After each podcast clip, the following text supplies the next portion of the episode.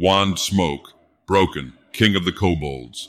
During all my father's upbringing, there remained not a single fay to plague our once high home of Yggdrasil, for his father's father and those descendants before them had taken the task unto themselves.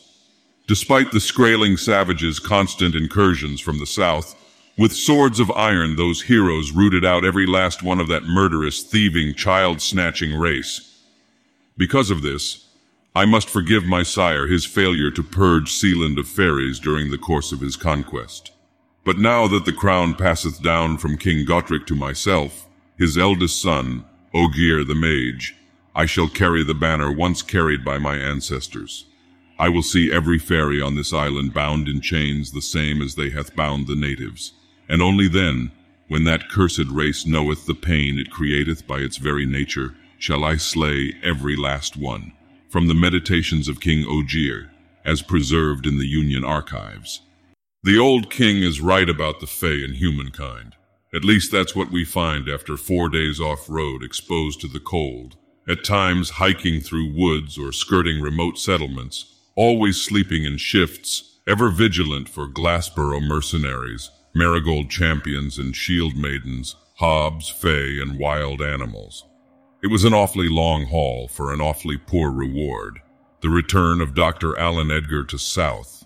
No one is happy about it, even if it does mean that he'll face justice for all the people he killed. Justice won't resurrect Len or the others who got poisoned, though. Nor will it bring back Kevin, who died of an infection a month after his amputation. And then there's Rosalind, Broken's only friend and whole motivation for this manhunt to begin with. Given the state of the city, the girl's parents are probably hob food or half hobs themselves. They certainly weren't at that rundown farmhouse we passed on the way out. The thing looked long since abandoned even before we poked around, and inside was somehow more desolate. Four walls, a floor, and a roof were all that remained, no sign of a struggle. That's more than we can say coming home to South. We returned to the township under siege by roving gangs of fairies, it's Ogier who first takes notice of the folk talismans hanging over the canvas tent flaps of the town's newest arrivals. Horseshoes or the heads of worn-out pickaxes or spades or any other tools made of rust and iron. Others leave offerings of salt, bread, and saucers of cream. All practices he'd seen in centuries past when the villages of Sealand were made to pay tribute to local fairies. And just the same as then, those homes that are unwarded have suffered terribly the fickle tyranny of the Fae. Several immigrant tents have been torn to shreds or else pillaged and burned, the cinders piled into heaps and littered with little footprints, yet there's not a soul in the street. It's eerie. Even at midday, there's only the howl of wind and the crackle of tree branches. So this is the great boom of South I've heard so much about, scoffs Dr. Edgar, looking around as much as his bindings will allow. I must say I'm not impressed, Deputy. It seems to me you've been derelict in your duties. The constable stares, unfazed by the comment. Or if it did bother him, it sure isn't showing. Something has changed inside Grant since the start of the manhunt. I think it was always there, but the gash in his shoulder let it out to the surface. A harshness hammered harder by our experiences with the church and the foreigners and the mercs at the Crystal Palace. What few smiles he possessed have been bled out of him, like his soul has become stone. He shoves the doctor forward and lets the bound, crippled man fall flat on his face.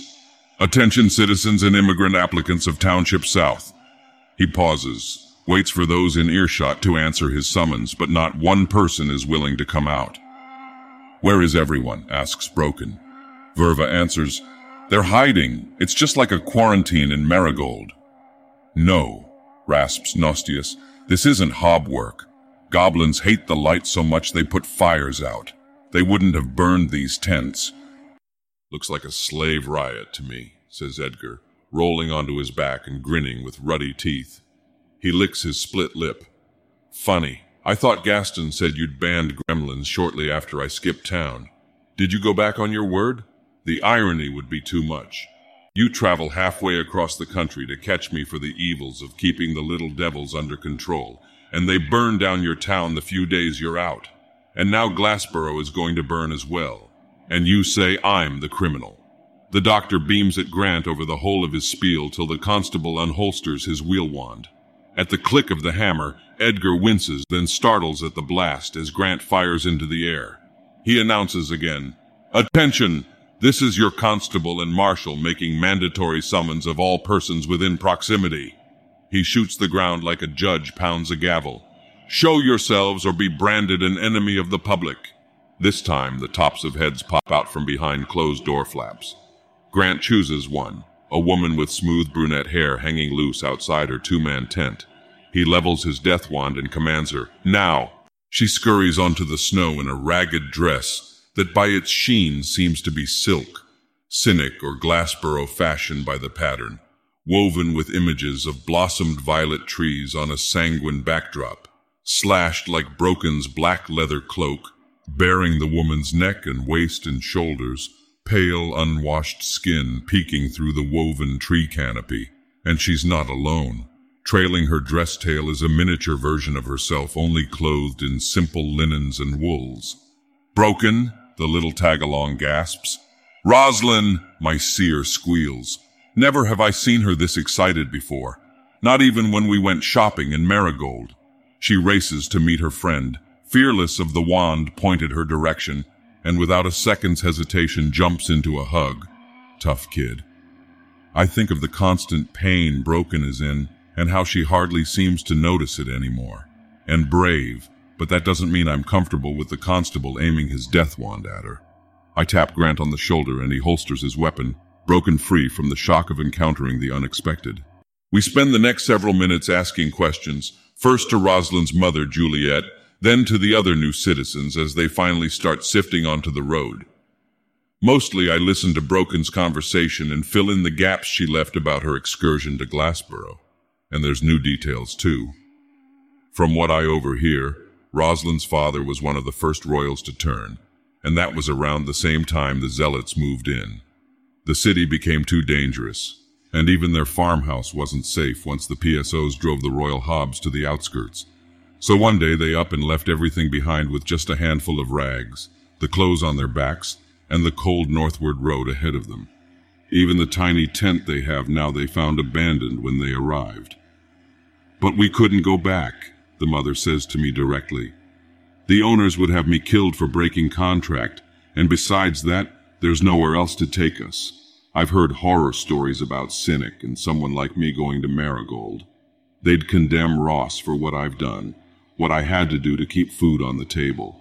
There is no need to worry about that here in South, Grant declares, as if just minutes before he wasn't pointing his wand at her. Whatever crimes or depravities you may have committed elsewhere are only prosecutable by a claimant residing within that same jurisdiction at the time. You're perfectly welcome to apply you and your daughter for citizenship. Just keep in mind that there might be delays in processing. It seems there are a number of new applicants, and the prosecution of this criminal takes precedence over civil matters. He turns his attention to the crowd in general. Speaking of criminal matters, can anyone inform us as to the identity of the apparent arsonists in our midst? Murmurs start throughout the crowd, mostly shrugs and pleas of ignorance. Only one of the newcomers actually gives us any clues. I didn't quite see him myself, confesses a West End Glassboro bumpkin but I heard him come round the first night. It was an awful sound, like a storm howling and the ground shaking. Woke me right up in the middle of the night. A few others nod their confirmation. Then another one, a well-dressed trader from Berg, admits he heard them chanting one of the nights they burned the uncharmed tents. Dear friends, it was terrible. From my cart I could see their shadows dance like devils on the canvas. No more shackles, they said, and praised the true king. Then they carried on and on. No more shackles, no more chains. Kobolds, laments old King Ogier, vocal again ever since I transmuted the Alkahest on my own. Capricious ingrates. I should have slaughtered them all when I had the chance. Servile backstabbers, every last one. I hate to say it, but I have to agree. The only kobold I've seen tricked both myself and Broken, her into resurrecting King Ogier's body and me into touching the eye of Amgene. Had I been anyone else, the visions would have driven me mad. That's what everyone who knows about this stuff thinks anyway. To be honest, I'm more curious about the old king's disappeared corpse. I've tried asking Ogier himself, but as glib as he is about everything else, on that matter he stays silent. A mystery for another time, perhaps. Just now I've got more pressing concerns. I questioned the trader about what the arsonist meant by praise the true king, but he doesn't know any more than he's told us. His ignorance comes as a momentary relief, as a failure to confirm my lurking suspicion that what's happening to South is really because of me. Ha! What arrogance! These disasters of man are inevitable manifestations of his own inadequacy. Your part, like the decisions of most mankind, is utterly replaceable. That is, unless you prove strong enough to take the reins of power. I ignore the king and defer to Grant instead. What's our next move, Constable? The same as before. We put Dr. Edgar under lock and key. Once our hunt is completed, and after I've drafted and submitted all the necessary documentation, the constabulary can start an official investigation into these crimes. He speaks to himself and the crowd as much as he's answering my questions, more so as he reaches the tail of his speech. Worry not, citizens and newcomers alike. Do not let these miscreants sow doubt into your mind that South is a town ruled by true law and order. Whoever these villains are, they have committed high crimes under the old king's law. Arson, intimidation, disturbing the peace, and treason. And if I discover that assault and murder are to be added to their charges, I, with a majority vote by the council, will declare martial law and execute these rebels on sight. Grant fires his wheel wand into the air, and the crowd cheers the return of their elected protector.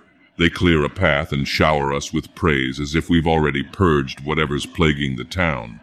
They treat us like heroes, but it doesn't feel anything I'd ever imagine it would. It's heavy, more pressing even than the hundred pounds of steel slung from my shoulder. The expectation that we'll succeed, the assumption that we can. We carry the burden of responsibility into the town proper, where we find much the same range of conditions. Most of the houses are warded with nails, horseshoes, and cooking pans, and of those, most look to be intact, though a few do bear damages. Broken windows now boarded up and graffiti skulls painted on the house fronts. Likely the owners didn't put stock in tradition till after the attacks. Well, they all do now. Those few buildings left completely unprotected are nothing but heaps of debris and ash. And bones. The first burned house we pass had people locked inside, their charred, blackened, shriveled remains, like meat left over long on a spit, are piled where they would have been pounding at the door when asphyxiation took them. And just like the tents, little footprints litter the mound where the murderers danced and chanted, celebrating their king. We pass two more heaps of identical destruction before we make it to the market, the heart of Township South. Fortunately, the merchants and businessmen were quick to defend their property. Nails have been pounded into each stall and cart, and a ring of crushed salt circles the central cluster of commerce. A magic circle of protection, Verva lets us know that the mystics are responsible for that particular ward. Bigger businesses like the King's Lodge and the guild halls have gone to greater, more traditional lengths They've hung curtains of chain over doors and windows, and I can see the edges of grates placed over chimney tops. The golden anvil must be making a fortune if only the constabulary was so lucky. All around the jailhouse, the new construction has been demolished and burned.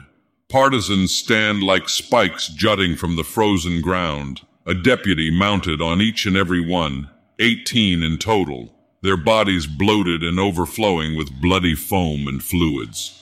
I feel ready to retch just at the sight of them.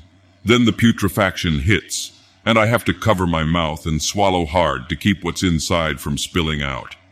The doctor makes no such effort. He sniffs the decay, snorts, and spits before he says, Looks like my trial is going to be delayed, deputy. You've got quite the disaster on your hands. Even the worst riots in Glassboro were never this gruesome. You're wrong, Grant responds staring stone-faced where the jailhouse door has been torn off its hinges and left to rust in the snow. There are no gremlins in South. These are either Hob or Fairy insurgents. Either way, we are going to put them down. And how, might a humble doctor ask, are you going to do that? Edgar grins big with his bloody lip till the constable kicks his leg from under him. The doctor crashes onto his back and loses his wind, coughs and hacks till his wheezing turns to chuckles. Grant draws his death wand, cocks it, and says, precisely the same way I'm going to put you down. Without averting his eyes, he commands Nostius and myself, you two, go check the guild hall and Gaston's mining office. These are official summons for Domnall and Gus calling for an emergency council meeting to vote on the motion to institute martial law. Speaking once again to the doctor, he finishes, a unanimous decision will imbue me, the constable, with the legal authority to declare enemies of the public and with the legal power to dispense with such threats by any means I believe are justified. Grant places a boot on Edgar's chest and lines his sights between the downed man's eyes. And the only justice for a man like you is a firing squad execution. Canti, Nostius, what are you standing there for? Move! The apothecary scans the landscape, his wounded arm clutched fast against his body. With just one quarrel left to his crossbow, as impossible to operate as the weapon is with his injuries, Nostius would be helpless if attacked, and it shows. Nervously, he double and triple takes the surroundings, then starts off for the guild hall once he's sure the road is clear. I don't blame him for being scared. None of us are any less vulnerable than he is, which is why I arrange with Verva to hide broken, to the girl's protest, inside the Mystics Guild Hall.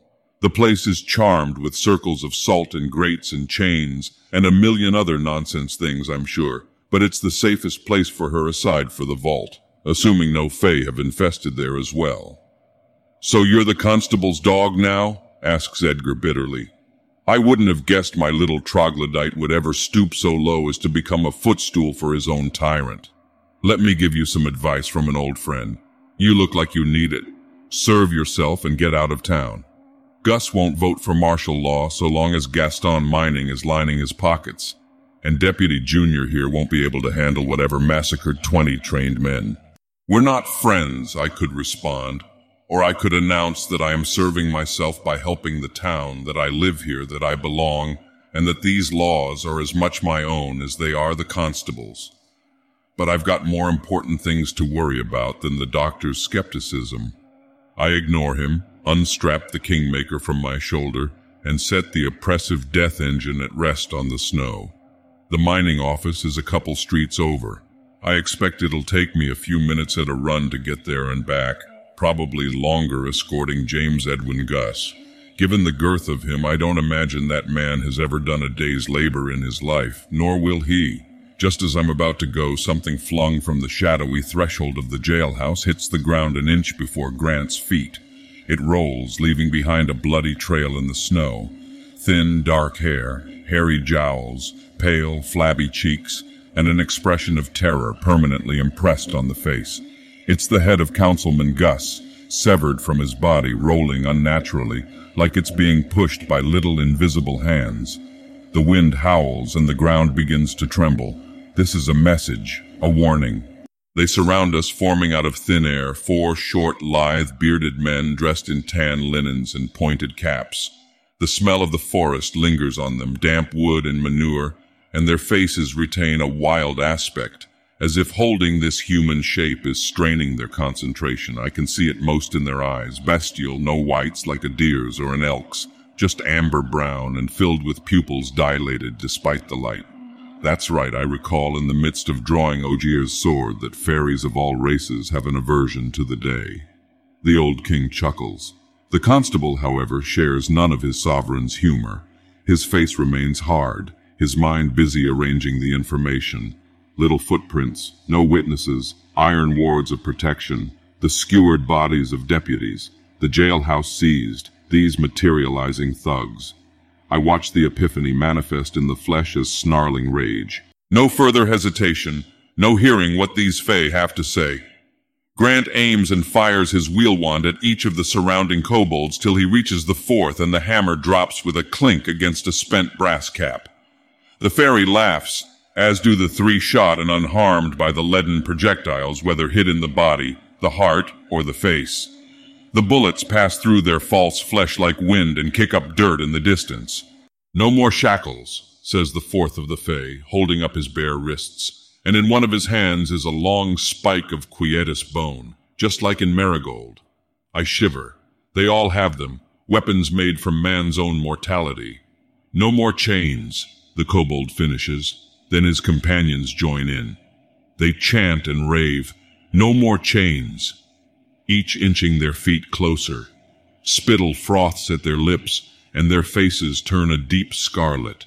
They're working themselves into a trance, dwelling within the darkest aspects of their souls, and lighting them ablaze with hate and resentment, a defilement of their own natures. Only as a blind, vengeful mob can they muster the will to murder. What weakness, utters Ogier, but I hear it come out of my own mouth as well. Your kind were born to be slaves, but instead you have chosen to become ashes. Incensed by my judgment, the first coward lunges. There is always one who strikes before the others find courage, and like the cur that it is, the kobold comes from behind. But I have the eye, and now the power to wield it. Never again shall an assailant take me unaware, as did that bastard Gerard. I step forward, turn, and cleave into the void where I'd stood just a quarter second before. The mithril edge meets with the kobold's false flesh, makes it manifest, sinks through neck, chest, abdomen, and spills silver blue blood that smolders black on the snow. The three living kobolds leap back, their morale shattered, but I've only just begun. It's been too long since I've slain fairies with my own hands, and felt the warm rejuvenation of their blood between my fingers. I... No, this is my story, not yours, I declare to King Ogier, ashamed that I allowed myself to become possessed.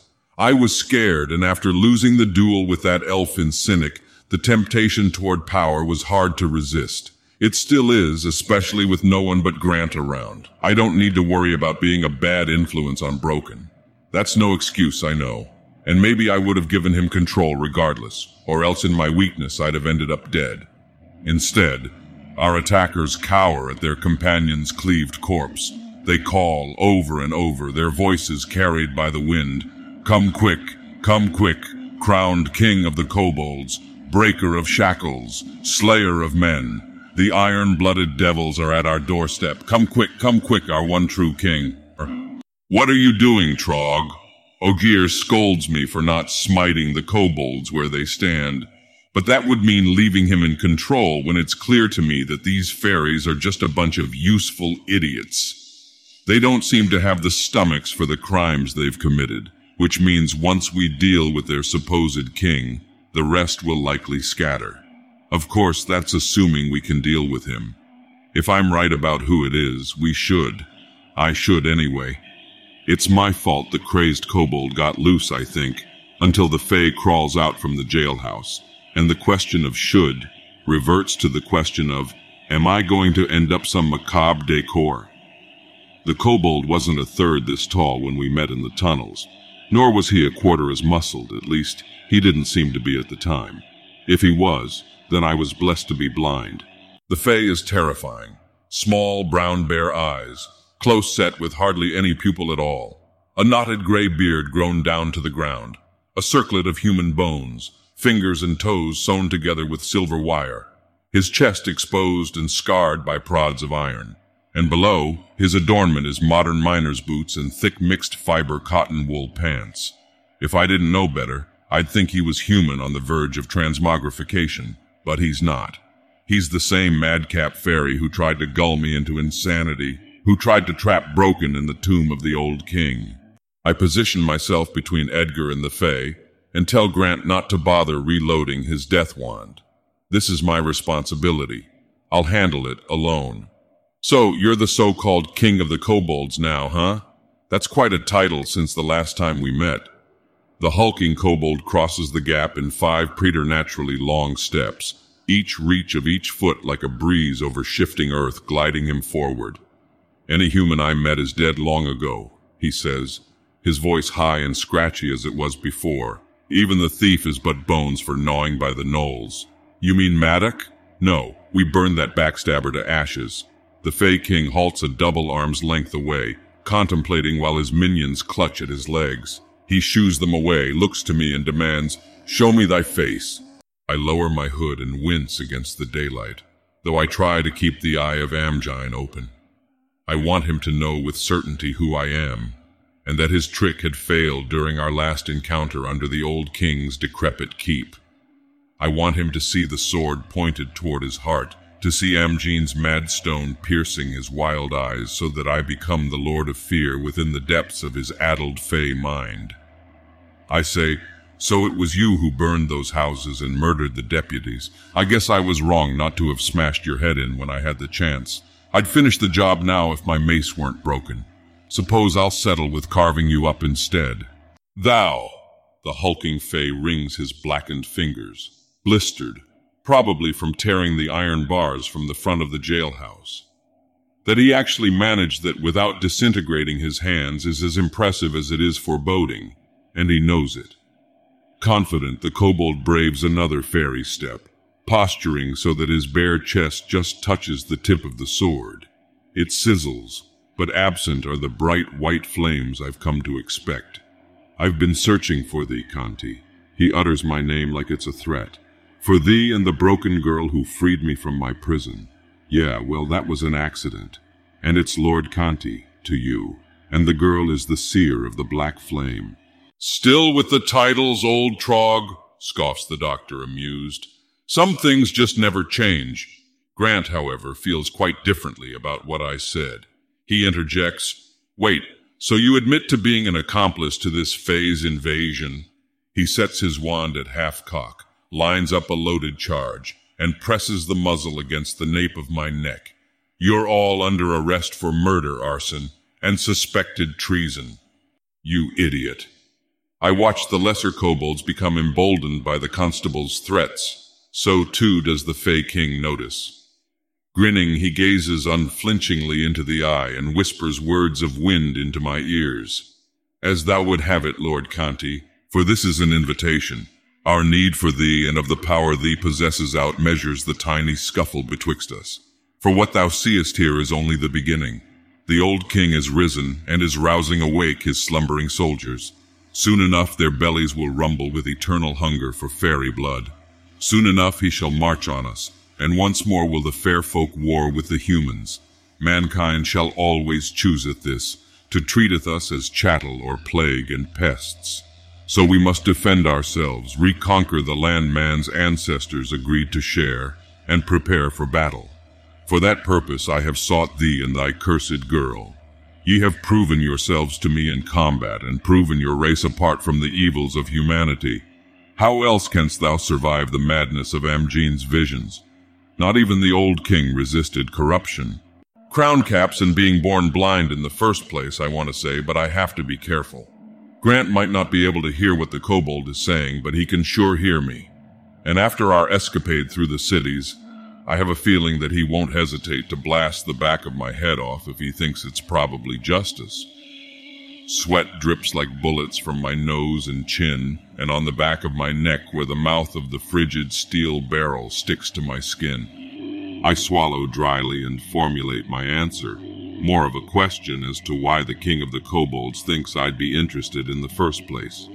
He answers, Is not that human's will to wield such machinations against thee sufficient to demonstrate the oppressive essence of mankind? It is in their blood to be thieves, tyrants, and rapers of nature, but their time has come. Now it is for them to become our thralls. After so long, we will have justice. No, what you'll have is revenge.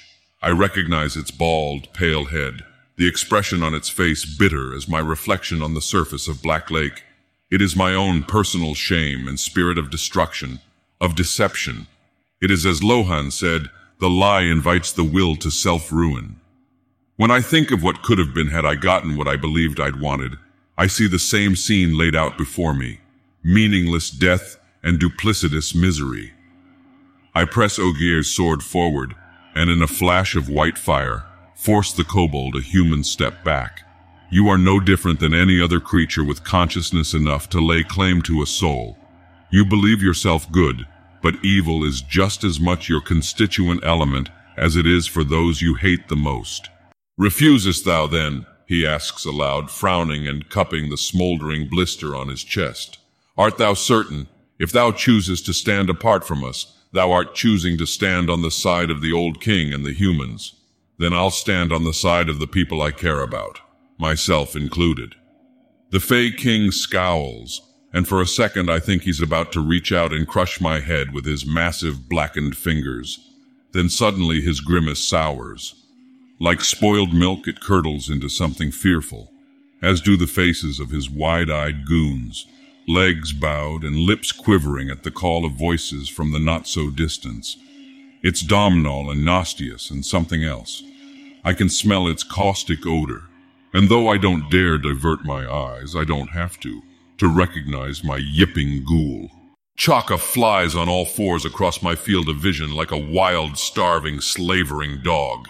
Each loping lunge and plunge of claws cleaves enormous wedges of frozen soil.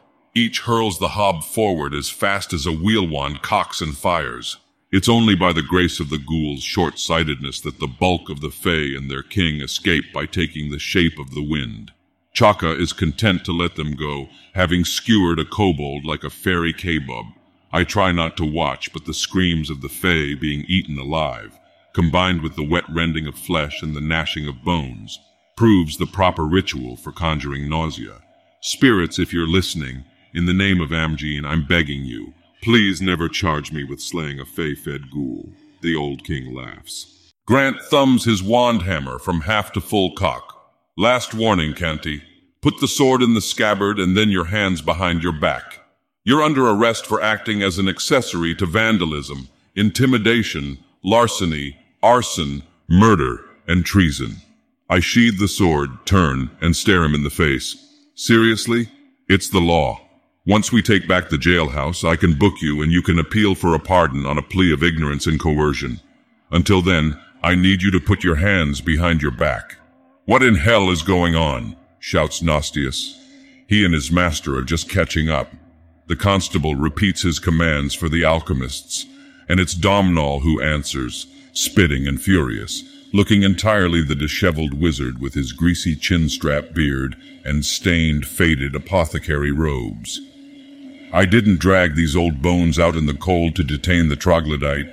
What of this damnable vote I was told about? Grant gestures to the severed head on the ground.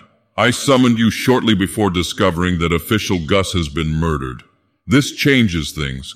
We'll have to have a flash assembly with at least two-thirds of the remaining population to elect a third counselor in order to cast a legitimate vote to enact martial law. So you summoned me for nothing, the old alchemist snaps. Perhaps you haven't noticed, Constable, but your town is under attack. While you've been gone on your personal vengeance quest, my business has been decimated. How am I supposed to fund and conduct my experiments when the novices can't sell medicine and I have to spend all my time tending to fey curses? I'll tell you, I can't. He huffs through his nostrils. This isn't what the guild paid for when we bought property in South. We were promised protection from interference, but instead, I find you pointing your wand at my favorite trog. Grant's face burns bright pink, and for a moment I think he might immolate the old man in a breath of flame. No, probably not. That'd be illegal, an abuse of authority, and he's already had one of those accusations today. Instead, he looks to me, then the jailhouse and his dead deputies, then to the township, barren, lifeless, and under siege. He decocks and holsters, utters through gritted teeth, You're right, I have gone derelict of duty. I've disgraced my father's office and let the town fall into ruin. No different than the cronies in Glassboro. You're right, I don't deserve my position, so let it be known that I, Grant of Township South, hereby resign from the venerable offices of Marshal and Constable. I never thought I'd see the day those words would escape Grant's mouth. So when the tears well and I hear his voice break, the only thing more shocking is my own reaction.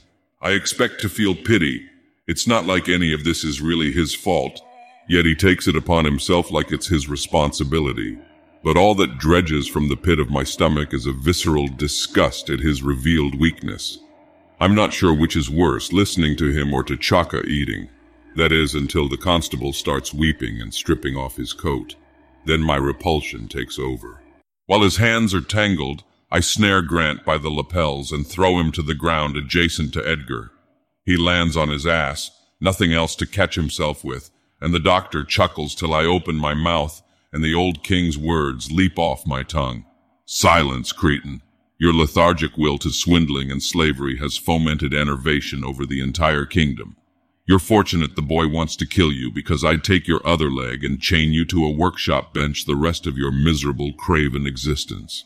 And you, my attention turns to Grant, who stares back, wet-faced and bedazzled. You're never to utter such pathetic whinging again. Now get up, declare martial law, and conscript a new team of deputies. But the law, we need to have an election. I am the law, and I say to hell with your election. Now get up and bring me the head of every fairy infesting south. The constable's jaw drops in sudden comprehension. You, what Ashland said was true then. The sword really does belong to, but that means that you're, that I'm actually talking to the, the, the, he stutters, awestruck. So Ogier, drawing his sword and thereby projecting his voice atop my own, finishes for him. We speak as one. I am the king.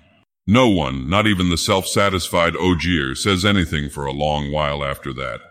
We pack up, exhausted and awkward, and take refuge inside the Apothecaries Guild.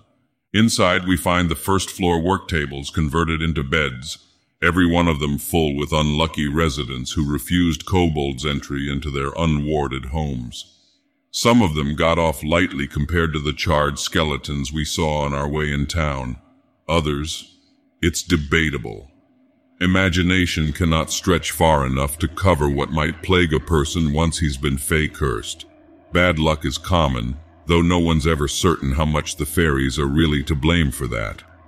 What we're sure is they're doing are things like turning tongues to stone or switching hands with feet, replacing all a man's beard with hedgehog spines or a woman's hair with the feathers of geese, and worse, turning someone's skin inside out or cursing a person to dance ceaselessly without eating or sleeping until he finally dies in a pool of his own sweat, refuse, and bloody footprints. All of these and more occupy the novices as well as a few mystics who volunteered themselves. Patients and caretakers alike sigh their relief as we enter the hall. They're happy to see us, mostly to see Grant, Domnall, and Chaka, though I hear my name a couple times among the whispers. I wish that I didn't. It just leaves me feeling guilty. There's nothing I can do to help those injured or cursed, let alone those killed and their family members. It's a weight too heavy to carry on my own. Thank Amgene I've got broken and the others. Speaking of others, we leave Dr. Edgar downstairs for the novices to check for corruption in his amputated leg. They're glad to have someone they're actually trained to treat, just as Grant's relieved to be rid of him, even if just temporarily. It frees us to discuss our battle plans privately in the upstairs laboratory. I've never seen the lab in such a mess. Piles of powdered rust ruddy the work tables and blacken the glass interiors of alembics and retorts. Looking closer, amongst the rust mounds hide chunks of salt, as well as some that's been crushed, and there are darker granules that smell to me to be the crude formula for black flame. And that's just the work tables. No surface has been saved not from the overflow of tools and chemicals, nor from shed ghoul hair stuck everywhere there's miasmatic residue, on the floor, the walls, and the ceiling too. As you can see, I took the liberty of borrowing your hob while you were gone, starts Domnall as we traverse chemicals and clutter to the slightly less messy center of the room. Quite the voracious fellow. He wandered into town shortly after the kobolds announced their conquest of South. I watched it from the windows there. The little devil came loping out of the darkness in the middle of their demands, and those feather-brained Fae must have mistaken him for a man. They descended on him with quietus knives. First time I've ever known fairies to carry them, and the first time I've observed their effects on hobs. That is to say, there aren't any. The daggers dissolved on contact, and of course the stupid kobolds panicked while our ghoul friends snagged one by the ankle. Took the whole foot right off. Didn't you, you little monster? Chaka yips and settles onto a bed of shed hair where he gnaws on a metal pipe like a dog would a bone. Domnall continues, When I saw how his skin and salivation dissolved fairy flesh, how the hob's body swelled with just a mouthful of fey, and how, even at night under the light of the moon, the kobold was made manifest by contact with miasmatic fluid, I thought. You're onto something, Domnall. But then the curse started coming in, and since then, I've hardly had a day to run experiments. Fascinating, I say, more sarcastic than intended. Now, can we talk about how we're going to get rid of these kobolds? I want to check on Broken and Verva sooner rather than later. The wizard huffs. What impatience! My useless apprentice has rubbed off on you, hasn't he? You'll never complete the magnum opus with such a dullard's attitude. Counselor, Grant interjects, you are to speak to the king with more respect. He's not speaking to the king, I tell the constable and warn him not to trust the evil old tyrant. Not that I'll get through to him. Grant is too enamored with the righteous ruler he imagines Ogier to be, and any word to the contrary he treats like blasphemy. I don't know what worries me more, what the old king told him or what the constable suggests we do to quell this insurrection. He wants to smoke them out, just like we did with Edgar in Gaston Tower. Round them up at midday tomorrow and flood the jailhouse with miasma. Won't be enough, says Nostius. I mean, I could use the dead deputies for materials, sure, though they look like they've been decaying quite a while. Still, they're probably plenty enough to fill the jailhouse, but fairies are damn hard to pin down. They'll turn to wind or water or stone and bugger off to a different house before we can gas the first floor. Grants rubs the peach blonde scruff on his chin, then looks to Domnall. You reported that the miasma prevented them from shapeshifting, correct? Without waiting for an answer, he returns to the apothecary. We just need more miasma then, enough to fumigate the entire market square so that there is nowhere for them to run. Yeah, I guess that could work, but where in hell are we going to get that many bodies? This isn't like Gaston Tower. There had to be at least a hundred people in there where the miasma could concentrate. Out in the square, a strong wind could blow it away as fast as we make it. The constable glances back and forth between the shuttered windows and the stairs, grimaces and inhales deeply as his gashed shoulder will grant. He glances again, mutters something under his breath, then asks, Can you use anything aside from corpses? Nostius shrugs. Maybe dead elves or gremlins, anything with a remnant of a human soul. What if the soul is still intact? Like in a living person? The journeyman follows Grant's eyes to the stairs and the windows. I don't see why not. Might even make a bunch more. Before they can say it, I put two and two together. They want to use the Fey cursed patients in their transmutation.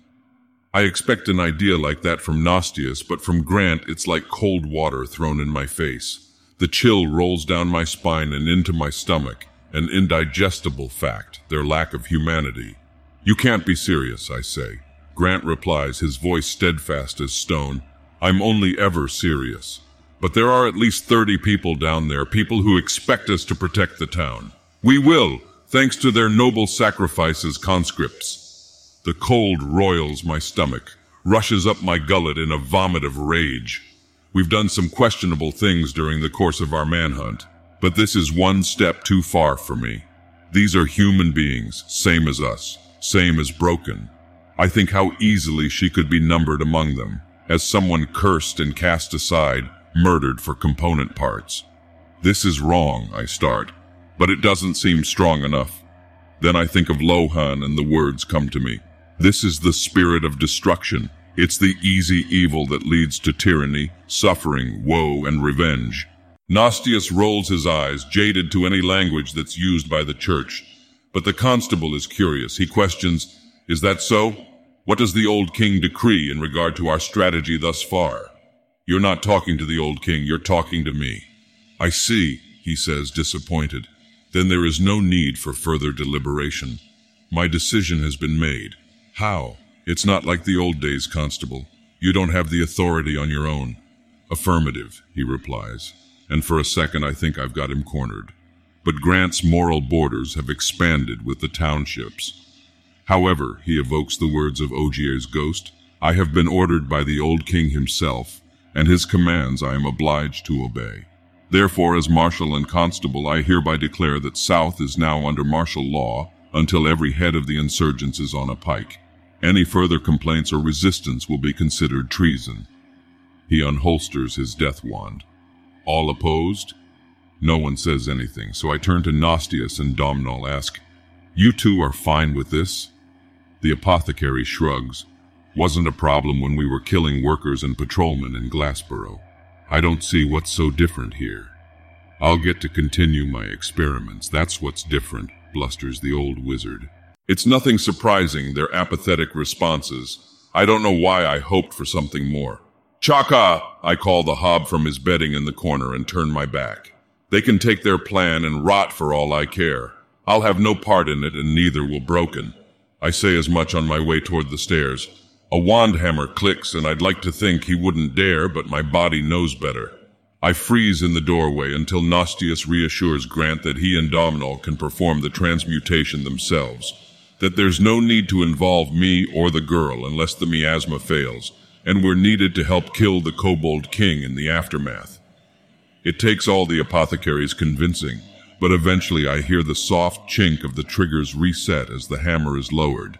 I'm given permission to leave. But Canty, warns the constable, remember, you are a citizen now and are therefore indictable under charges of treason. As marshal, I command you say nothing of our plan to anyone, if you do, or if someone finds out, I'll see to your execution myself. With Chaka at my side, I march down the stairs without looking back. My first thought is to start straight for the Mystics Guild Hall, to tell Broken and Verva of the horrors I just learned. But at the apothecary's threshold, another thought occurs. I stop and scan the first floor crowd to ensure I haven't been followed. So far as I can tell, the others are still holed up in the laboratory. For how long, I don't know, nor am I sure if they could hear if I told the novices what they're plotting. Not that it'd do me any good. The apothecaries are sworn to domnall, and under martial law, they're obliged to obey Grant or be charged with treason, just like we will. I ask one of the novices for quill and paper, and the location of the doctor so that I can record what he's learned about Crown Cap Elixir. They've placed him on the floor atop a bed of dirty blankets near the door to the basement, as away from everyone as the cramped quarters will allow. As I approach, I can't say I'm glad to see him sprawled out and sleeping peacefully, as if he isn't culpable for helping destroy a city, for the deaths of townsfolk, for profiting off my impoverishment. But he's all I've got for an ally if I want to stop the massacre. So I swallow my judgment and sit next the man, shake him till he's awake, and shove into his hands quill and pot and paper, and a note with detailed instructions for how to get out of this ordeal alive. Edgar grumbles and reads, bolts upright, and starts his reply. We go back and forth, passing notes for a while. I'm still slow at writing, but we manage to finish before Grant and the others, though I'll be honest, I'm sweating bullets the entire time, especially at the end. We agree that I'll sabotage his bonds and that he'll follow Chaka back to the vault in exchange for helping me and Broken taking on the kobolds on our own. The novices are so busy they don't notice us go. Or if they do, no one stops us to ask where we're taking the prisoner. Nevertheless, I urge Edgar to hurry and trust I'll meet him there shortly, but that there's somewhere else I need to stop first. The doctor nods, clinging to Chaka like a giant furry crutch. Sure thing, my good Trog. Shut it, Edgar. I'm not your Trog. He chuckles. No, I suppose you're not. Not any more than I'm a doctor. Lord Conti. The chemist laughs, high and harsh, then hobbles westward along stride the yipping ghoul. Likewise, I start my march through the salt-warded market, vigilant for howling wind or sudden movement, yet a single thought acts as a constant distraction. What's gone wrong with everyone? It's more an artifact of my frustration than a genuine question. I'm not expecting a revelation, so I'm caught off guard when Ogier answers. The same that had gone wrong with you, fool. And what does that mean? Don't be dense. Figure it out.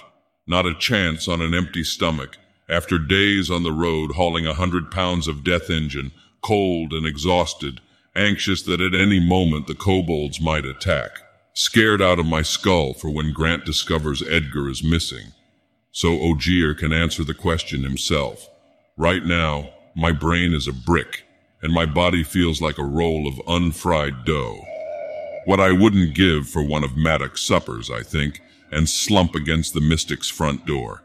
It's the outrage leaving me, the disgust depleting, and with it drains the energy necessary even just to stand up straight. My face thuds against the wood and scrapes on the surface pasted over with granules like a slab of sandpaper. It tastes salty as bacon and stings like spitting grease. I guess that's one way to make a ward, I think. Then the door gives way and I stumble forward and into the Township Mystics Guild Hall, or whatever Verva's calling it now. This place has really changed. I don't recognize a single thing within what was once the Hellgates Inn and Wine Tap, though now that I think about it, I haven't been inside since I found the eye of Amgene. Funny how the imagination plays on our memories. I swear I can picture where the bar used to be, torn away now, as are the tables and benches, replaced by a makeshift stage at the center of the room. Chairs and stools spread all around it, and around those stand candelabras against the walls and in the corners, throwing flickery light against crimson draperies. The only thing unchanged seems to be the kitchen. No, I take that back. Maddock never baked fresh bread like what's wafting into the common room. Nor did he ever have a clientele like the robed gaggle of middle-aged women and half-men bowing down and murmuring questions before what remains of the remains of Gerard the Giant Slayer. We've been expecting you, Lord Canty, squeaks the doorman, a boy a bit older than Broken. Probably a marigold orphan by his look and accent, dark hair and eyes like Nostius, but handsome without the pockmarks. He shuts the door behind me and announces, the seer awaits you in the kitchens with Mystic Verva and the wizard. Wizard? That can't be right, unless Domnall leaped from a second-story window. He is rather spry for such an old man, but that's pushing it. Must be someone else, I surmise, hungry and curious. I lumber toward the open kitchen entry. Crammed into the tiny cooking space is a stove and an oven, a cupboard and countertop, a water trough, a sink, and somehow three human beings kneading dough and baking bread. As the boy said, both Broken and Verva are wrist deep in flour. The third person, the one he called the wizard, is just an old man with a bushy white beard and eyebrows, and a death wand at his hip. After having one pointed at my head a couple times today, coming across it unexpectedly makes my nerves twitch. It captures my attention though only until I notice the fresh loaf in his hands. My mouth begins to water. I stop outside the kitchen, lean the kingmaker against the wall, then swallow the accruing saliva so I can call out to Broken. I spend the next several minutes speechless, mostly because I'm stuffing bread in my mouth listening to the girl tell me all about this other friend from Glassboro. She calls him the bread wizard and says that he saved her from a gangster when she was all alone. The baker declines to comment except to clarify that he and the girl are acquaintances, not friends, that his name is Thomas, and that he's never seen so many crazies in his life. Between mouthfuls, I welcome him to the edge of civilization. Then I explain to Broken that just because an old man has a beard, it doesn't make him a wizard. He has to be able to cast spells. She counters with, but Domnall doesn't understand anything about occult magic and people call him a wizard.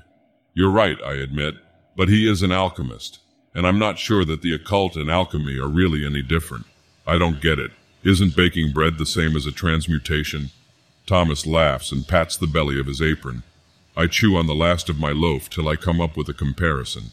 It's like how Edgar is a chemist, but he calls himself a doctor. He can pretend he knows what he's doing when people come to him for help, but when he actually tries making medicine, it kills people or turns them into mushroom men. Yeah, but when I try to resurrect people, it turns them into monsters instead. Except Gerard. He just stayed a skeleton. About him, I start to ask why the mystics are worshipping the giant slayer's skull when Verva interjects. She steps out from the cramped kitchen, wipes sweat from her forehead with a rolled sleeve and begs, Please, forgive my intrusion, but you mentioned Dr. Edgar. Has Grant resolved what shall be done with him? And the kobolds as well. The junior mystics let us know that's who's responsible. Hence why we're spreading salt and baking bread, making gift wards against house fairies. Except their bread was shit worse than a loaf of sawdust, the baker scoffs. They came around to our tents handing the shit out, and I said I ain't feeding that to the horses. First time mouthing off ever got me a job, he slaps his belly again, and a new apron, Last one got a little messy on account of the brat here. He pats Broken on her puffy red cap, and a flurry of flour fills the tiny room. It covers the girl's cloak and cloaks the rest of her clothes. She's none too happy about it and makes sure Thomas knows that it is, in fact, really entirely, completely all his fault. I try my best to ignore their squabbling and to answer Verva's questions. We start with the plan that Grant and Nostius schemed up, move on to the enemy's identity, then finally I confess my actions regarding Edgar. I understand, she says as we reach the end of my explanation. We've seen more than our share of death recently. The mystics are with you, Lord Conti of the Black Flame. How do you think we should best proceed? My cheeks flush at her reverence, and Ogier sniggers at my embarrassment, but at the same time I feel something different from him, something akin to joy. What is it? Pride, you stupid troglodyte. Pride. What have I done that's to be proud of? Of course, the tyrant bastard doesn't answer, leaving the question to fester as I reply to Verva. I'm going to work with Edgar to rig something up that'll let me talk the kobolds down. You're going to what? Broken yelps, rushing out from the kitchen as white as a phantom. The doctor is bad, and we're supposed to shoot bad people. Why are you helping him? I'm not helping him. He's helping me. And it's because Grant and Nostius are going to sacrifice a bunch of people to try and kill the kobolds. We should kill the kobolds, she spits with venom. They're bad too, I sigh. Verva was right to worry about the violence Broken was exposed to. You're right. They are bad the kobolds and Dr. Edgar. They hurt innocent people, and they almost hurt me and you, and Roslin, so they should be shot. Broken, starts Verva. Please, listen to Lord Conti. Lord Conti, the girl mocks. Lord of the Black Flame, Lord of Fear. He's so flippity floppity. We killed tons of stuff before. Hobs and Maddock and the trolls and that church guy and the royals and all those patrolmen and... I cut her off. And we don't want to be like them, do we? I don't know if you overheard, but they're planning to use 30-some Fey cursed citizens for their transmutation. Those are people who are counting on us. People who need our help the most. Broken's voice and posture and whole countenance shadows. Her voice pitches low. Those are people who you promised to burn in a sea of black flame. That was a long time ago. People who hated us, who ran me out of town because I was cursed, because I was broken. Her words hit like a punch to the stomach. The next one's worse than a dagger to the throat. They get what they deserve for being so awful. In a sudden rush of comprehension, I ask her, Is that the way it works? Everyone should always suffer for the wrong things they've done? Yes.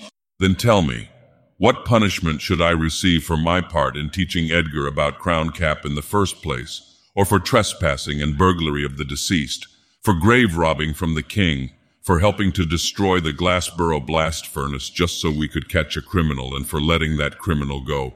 What punishment do I deserve? Broken looks at me, confused and distraught. And frustrated, she blurts out, I don't know. That's because no one does. I say, and squat down so that we're eye to eye. I pat her on the head and a cloud of flour plumes puffier than her cap. Her jaw clenches, crushing any laughter as the powder falls on my head.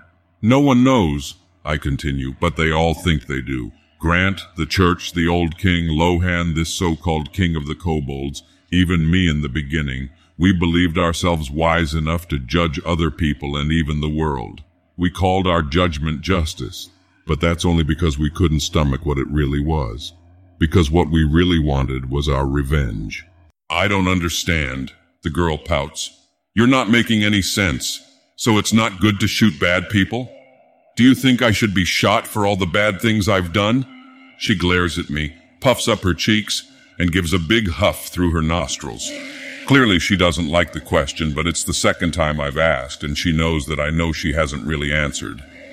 So after another fit of cross-armed huffs and glares, she finally admits, no, I don't think so. Why not? Because, she mutters, because you're like my dad. That catches me off guard no matter how many times I hear it. Now I'm not sure how to respond, so I babble the first question that comes to mind.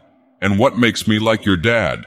I have no idea where I'm going with this. Not until Broken answers because you work all the time and make me help with the mining and studying, and you tell me it's all right to do dangerous things when you think they're good, and when they're bad you say no, and when they're really bad you stop the hobs and monsters and fairies and bad people. Then we go swimming or get presents or new clothes. Wouldn't it be better if the bad guys did that too? Did what? Tell me it's all right to do dangerous stuff? Thomas and I both burst into laughter, and even Verva and Ogier chuckle. No, I mean, wouldn't it be better if they worked at improving things instead of hurting other people? Ooh, she says. Yeah, but no one wants to do that. I grab the hilt of Ogier's sword and feel the haunting spirit course electric in its scabbard, and that's why we're going to make them. How? Well, it turns out that our store of dried crown caps, originally meant to be crushed into pellets, can be made much more potent by boiling in an alembic. The one I've got in the vault for making pyroxylic spirit is small, making, and not transmuting. Edgar let me know that the incantation I've been muttering over the steam isn't required. So by the dark of winter morning, before even the twilight can rise, we've only produced a few bottles of the weaponized, double-distilled, black flame trigger-rigged elixir. But a few will have to make do if we're to stop Nostius and Domnall's miasmatic massacre. Of course, that's assuming nothing goes wrong with the plan I've concocted. Because if something does, things could get a lot worse and I'm not the only one to worry. You're sure this will work? Broken asks for the hundredth time as we leave Edgar Chaka and the vault behind, and again as we return to the Mystics Guild Hall, and once more when we depart with Verva and a couple junior members in tow. I hope so, I answer whenever the question crops up. Now that Verva's with us, she seconds that opinion with undue confidence, probably to keep the juniors' spirits lifted as we approach the township jailhouse.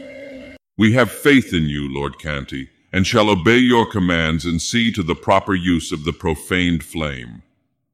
That's the name she's given to Edgar's improvised explosives. Took her all of three seconds once I told her what we think they'll do. Hearing the name presently, I muse to myself, focusing my attention away from my nerves. That settles it then. From here on in, she'll be in charge of naming conventions. I glance toward the Mystics Guild Hall and can just make out the old Hellgate sign being battered by the wind. That'll have to be next. What did she call us in Cynic, the township South Pyromancers? That has a nice ring to it, better than the Marigold Mystics of South. Broken tugs at my sleeve and pulls me back into reality. But what if they all turn into monsters? You left the Kingmaker at home, she says, as if that'd be enough to put down whatever abominations we might raise by accident. Even with all the primitive black flame I've stowed in the caves of Oldholm, if what we create is as vicious as the monster in Glassboro, we'd be sliced into bite-sized pieces before we could ignite a single satchel. That's what we brought the materials for. And the book. And Gerard, I know you told me already, but we've never gotten this spell to work right. Maybe we haven't, but you most certainly have. So don't forget to add yourself to the list, plus Verva will be helping and Ogier as well, though I refrain from mentioning him. I can feel the old king's presence. He's been silent since we left the vault, and before that, he only chuckled at Edgar's snide remarks. I'm curious what he thinks of my plans to deal with the fairies. I guess I'm about to find out. We stop a dozen yards from the jailhouse entrance where blue-black blood yet stains the snow. The kobolds' bodies are gone, devoured by Chaka, as must have been Counselor Gus's head. Good riddance for that, it's scary enough as it is in the dark with the deputies' skewered corpses outlined in moonlight. Eighteen of them, eighteen fragmented souls from which to birth horrors unimaginable.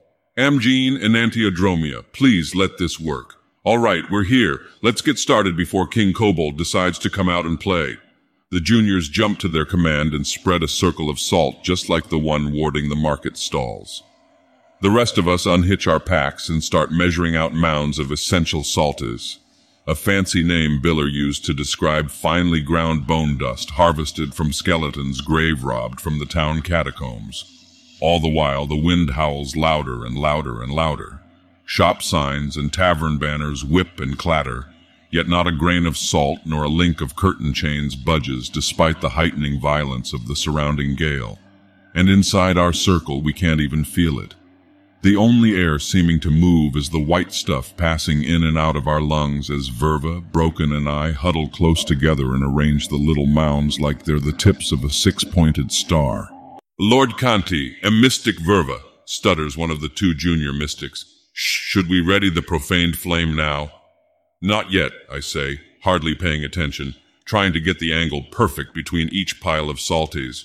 It's only when the second junior starts stammering about and bolting for the guild hall that I look up and notice the earth shifting, the snow sinking in a circle around us. They can't cross the salt, so they're cutting out a chasm. We'll be trapped, for all the good our ward of protection will do, but it's a slow process. About an inch of ground is missing all around, though there's no telling how deep the ring goes. It'll take them several minutes to move enough dirt that we couldn't just jump across. Then it occurs to me a second too slowly that that is precisely what the fairies want. Fast as my thin trog lips can flutter, I order everyone to stay where they are, but my tongue isn't quick enough. Verva and the first junior are already screaming for the second to stop as he leaps over the salt and into the arms of a dozen suddenly materialized Fae.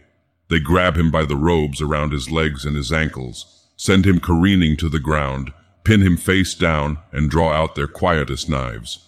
Slaver, one kobold shrills, and another.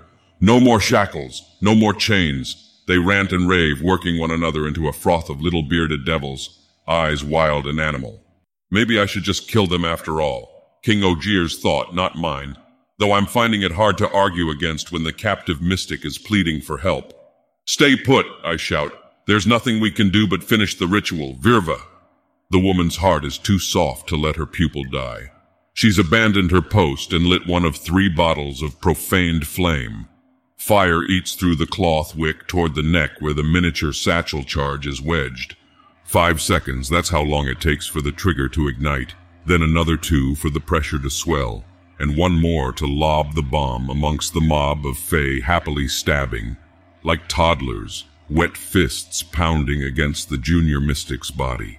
I don't think I've ever moved so fast in all my life as I grab Broken and turn my back to the explosion, to glass shrapnel and rapidly expanding crown cap elixir gas.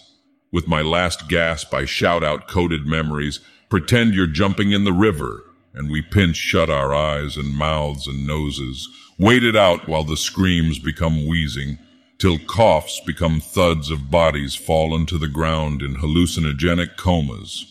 Half a minute passes, Thirty long seconds of huddling blind, mute, and utterly vulnerable if that blast happened to break our circle. It was certainly enough to deafen us for a while.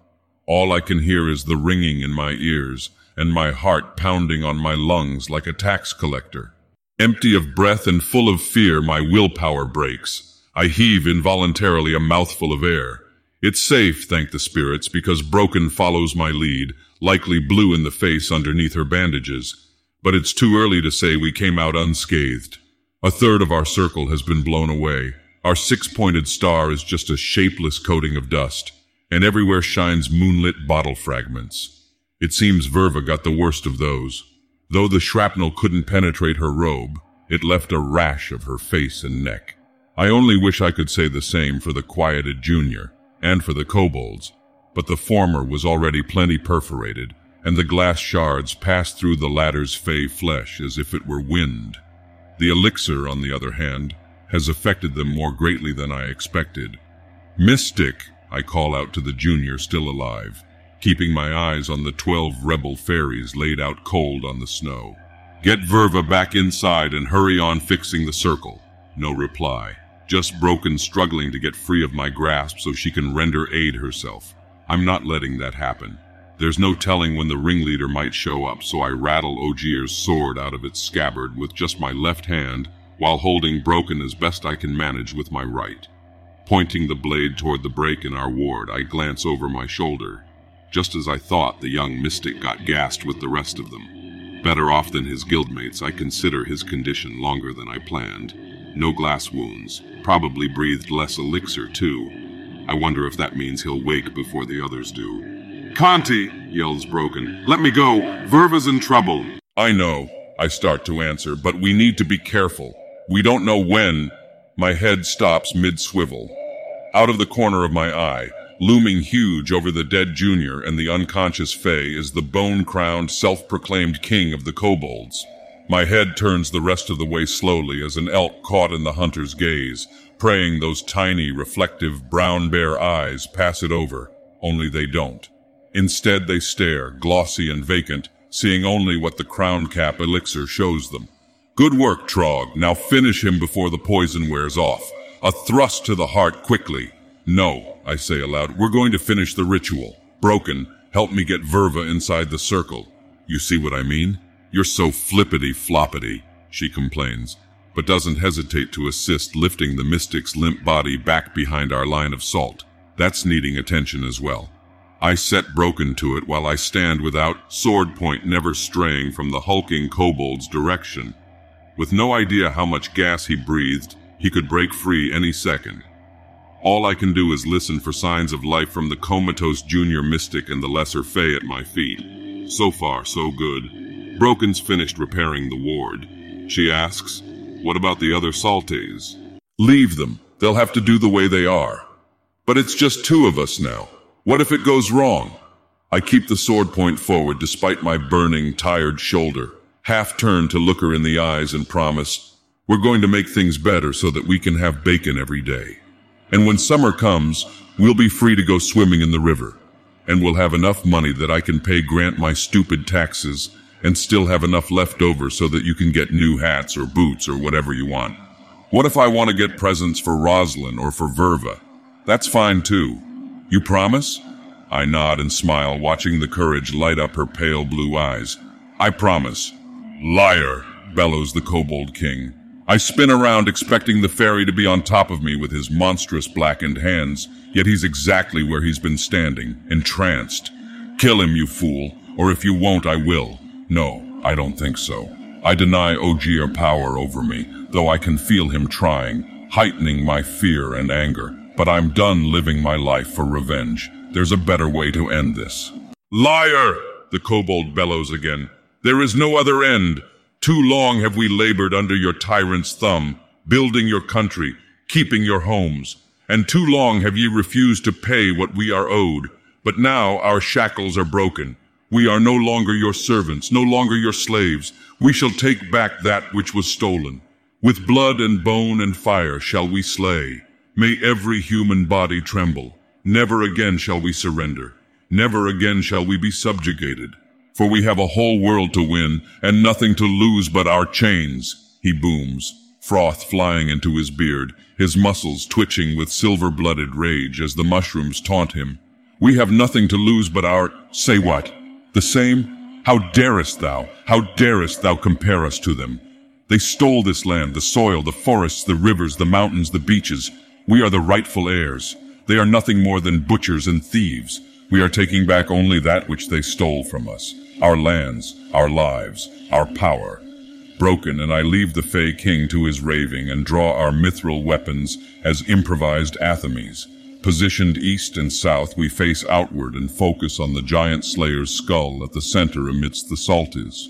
We begin the incantation, she, I, and Ogier, we speak as one, from Bedlam the spheres separate, from shadow, light, from light cometh shadow. One prima materia from infinite immaterial. Come, Ouroboros, dissolve the spheres. And the Great Spirit answers not through words, but by the distant crackling of bones and the soft slough of bodies plucked from partisans. Peering through the eye, I can see them disassembling vague shapes in the darkness becoming vaguer and swelling with the chaos no longer separated by the outer borders of the soul.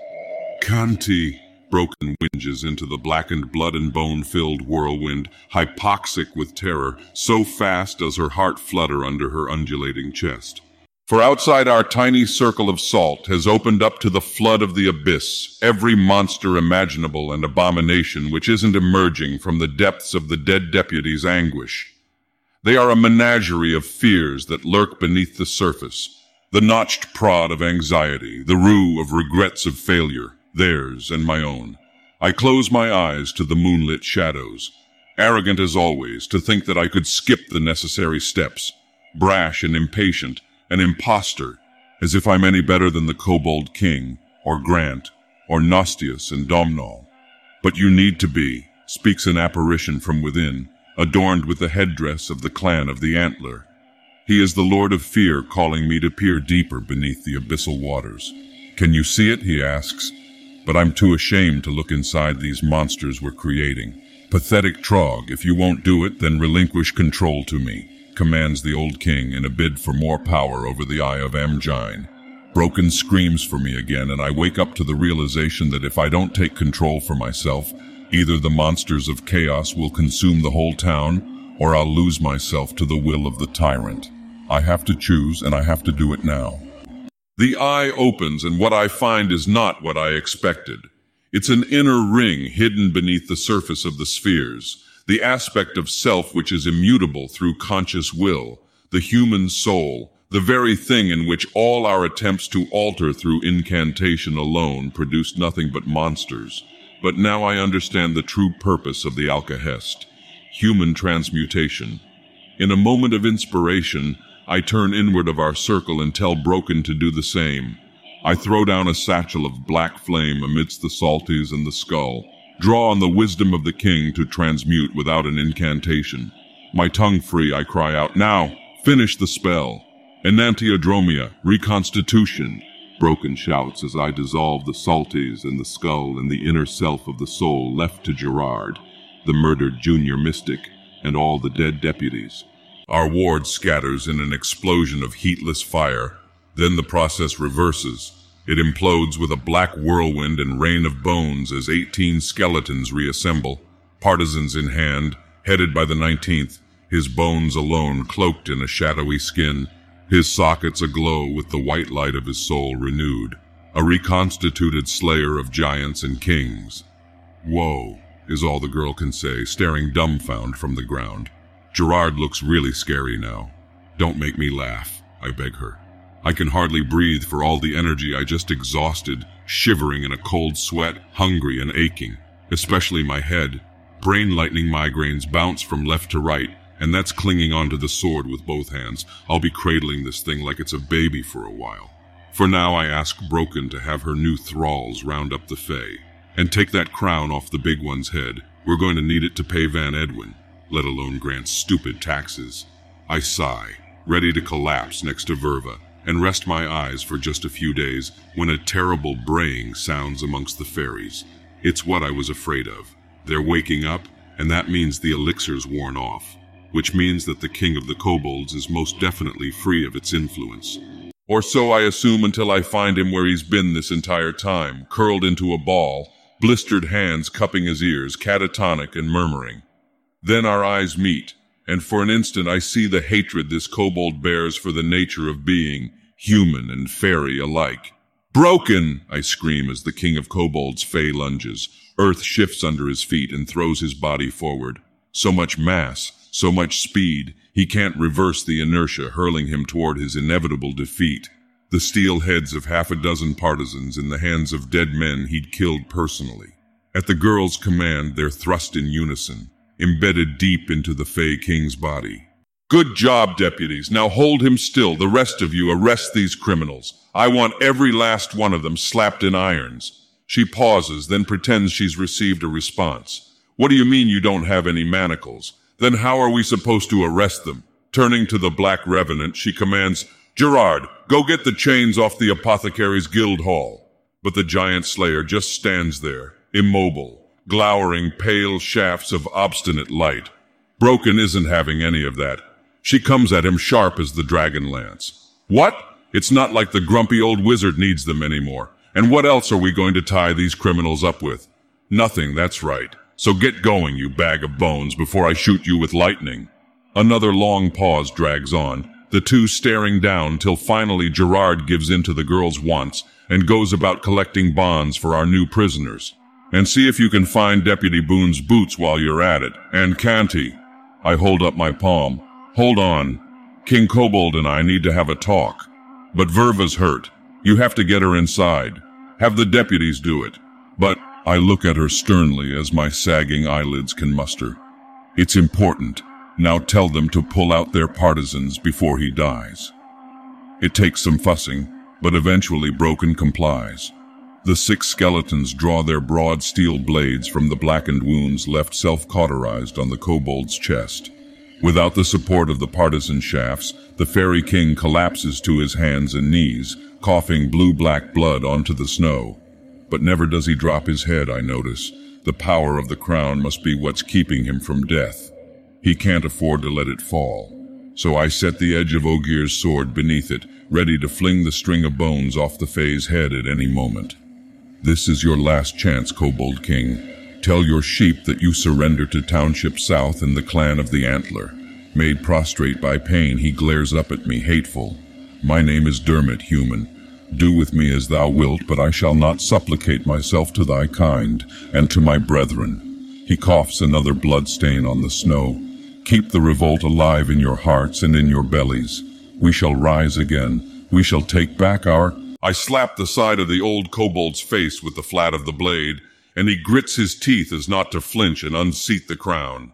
I've heard enough of that. My headache's bad as it is. Now, do you have any actual last words before I chop off your head, or have you finally come to your senses? Yes, the bastard groans. And for just a moment, my hopes jump as high as the moon that things might really go as well as I planned they would. Then he opens his mouth, and those very same hopes come crashing down, another stain on the snow. There is this I must say for the sake of my brethren. I was wrong about thee, Canty he who stole the eye of Amgen. I thought thee part of the greater good, a soldier on the side of justice. Instead, thou chose to be another of Ogier's boot heels, another arm of the tyrant. Damn this stupid fairy. Why won't he just surrender? How's it better to be dead than to live and fight another day? It's no use, Trog. You'd be better off trying to reason with a woman than the Fae. They are little more than beasts and cannot be made to see the error of their ways. I ignore the old king and try a different angle. After all that risk and pain, I can't let it have been for nothing. So you're just going to abandon your kin to their fate? You led them into this catastrophe. Aren't you responsible for leading them out of it? Word shackles of the slaver, no different than the doctrine professed by clerics of the shadowed king. I shall not be supplicant to these tools of human power and I shall speak no more. So go on, strike me down if thou darest. If thou darest, a threat, a test to see if I really have the nerve. No, it's a challenge to see if I truly believe I'm in the right. Without a doubt, he's convinced he is, even after the crown elixir visions, so much so that he struggles onto one knee, eyes locked with mine as he moves to reclaim his feet. It's as I told you. He will blame you for my rule, and even for the consequences of his own failings. Strike him down and make an example for the others, or else grant me the power, and I'll see that it's done. But we came so far. I want to do this differently. I don't want to be like the others. You're not, says the Lord of Fear, but that means you can't control others' decisions. Canty! Broken screams as the Fey King starts to rise before me. There's no more time. I wind back my sword arm and close my eyes. Aim for where I can't miss the crown, straight down atop the kobold's head. Do it then, he roars. My hand locks in place. I didn't want it to end this way, yet I force past my hesitation, swing the sword and feel the tremor as the shock shoots into my wrist. The crown clatters to the ground, as does the fairy's corpse. We saved the town, Rosalind and her mother, Dr. Edgar, the Fakehurst, and the twelve captured kobolds. Then why doesn't it feel like it, I ask myself, but not even the Lord of Fear has an answer for that.